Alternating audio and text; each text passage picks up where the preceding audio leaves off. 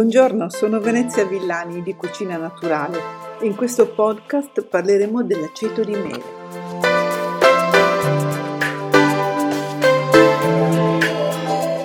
Se fino a qualche decennio fa in Italia si poteva scegliere solo fra aceto di vino rosso o aceto di vino bianco, nell'ultimo decennio è aumentato molto l'offerta ed è sempre più diffuso anche l'aceto di mele. L'aceto di mele che in etichetta può essere anche chiamato aceto di sidro. Comunque lo vogliamo chiamare, si tratta sempre dello stesso prodotto. Si parte dalle mele. Sull'etichetta è possibile anche trovare indicato mele 100% italiane. Le mele vengono quindi mondate, lavate, schiacciate in modo da poter estrarre il succo. In alcuni casi sull'etichetta troviamo anche scritto succo non da concentrato. Effettivamente a partire dal succo fresco di mela per ottenere poi attraverso passaggi che durano anche del tempo l'aceto è meglio piuttosto che partire da un sottoprodotto che ha già subito un trattamento termico.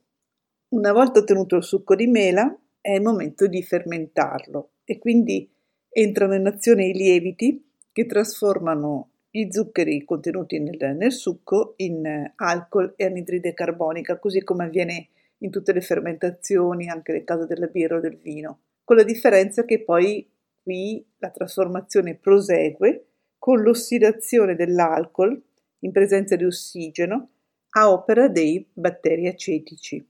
Come succede anche nel vino, no? quando si dimentica del vino aperto, eh, in presenza di aria si possono appunto sviluppare questi batteri che trasformano l'alcol in acido acetico. Alla fine di questo processo di ossidazione avremo l'aceto, l'aceto di mele, che una volta stabilizzato verrà poi confezionato nelle bottigliette. Un aceto di mele naturale non ha bisogno di trattamenti, anzi tendenzialmente viene venduto non filtrato e non pastorizzato, può avere anche un aspetto leggermente torbido e in qualche caso si può trovare in basso quella che si chiama madre dell'aceto che in realtà è una mucillagine prodotta dai batteri acetici e che mh, in realtà non è che abbia lo stesso valore ricchezza di fermenti confrontabile con una pasta madre con i granuli di kefir però diciamo che sicuramente non dà, non dà problemi non è un qualche cosa che indichi un deterioramento del prodotto. A proposito, l'aceto è uno di quei pochi alimenti che non devono riportare un termine minimo di conservazione perché è esso stesso una sostanza conservante in un certo senso. Quindi non troverete nella maggior parte dei casi un termine minimo di conservazione. Questo chiaramente non significa che sia eterno. Per conservarlo al meglio va mantenuto in una posizione fresca, proprio vicino ai fornelli, e lontano dalla luce e assolutamente chiuso.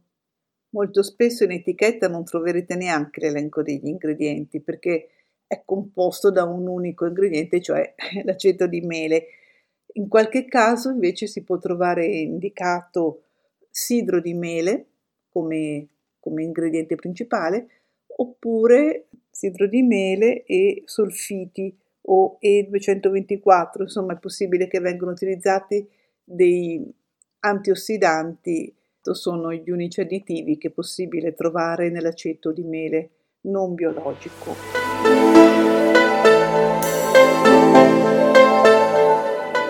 L'aceto di mele contiene il 5% di acido acetico, differenza dell'aceto di vino che deve contenerne almeno il 6%. Questo fa sì che risulti più leggero, nel senso di meno aggressivo sullo stomaco e anche in bocca, quindi è considerato un aceto più delicato. Dal punto di vista nutrizionale si dice spesso che A conserva tutte le caratteristiche nutrizionali della mela, in realtà magari anche così, però considerato quanto poi se ne consuma, tutto risulta ininfluente.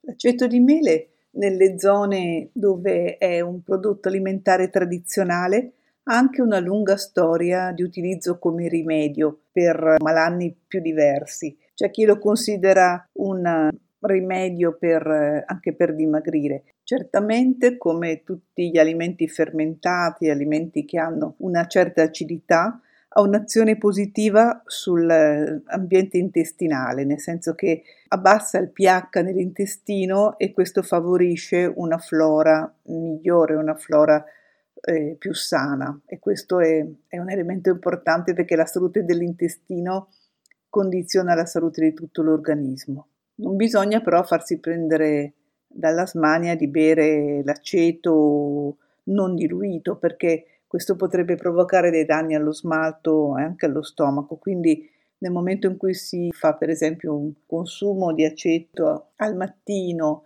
come prima, prima cosa che si beve durante il giorno, è importante appunto mantenere un'alta diluizione, cioè mettere un cucchiaino, massimo un cucchiaio in un bel bicchiere d'acqua. Questa abitudine a consumare bevande con l'aceto, che è un'abitudine nordica, ha portato un'azienda del Trentino, prodotti che ho visto di recente, ho visto che c'è chi comincia a produrre delle bevande con miele o con succhi diversi di frutta con alla base l'aceto di miele.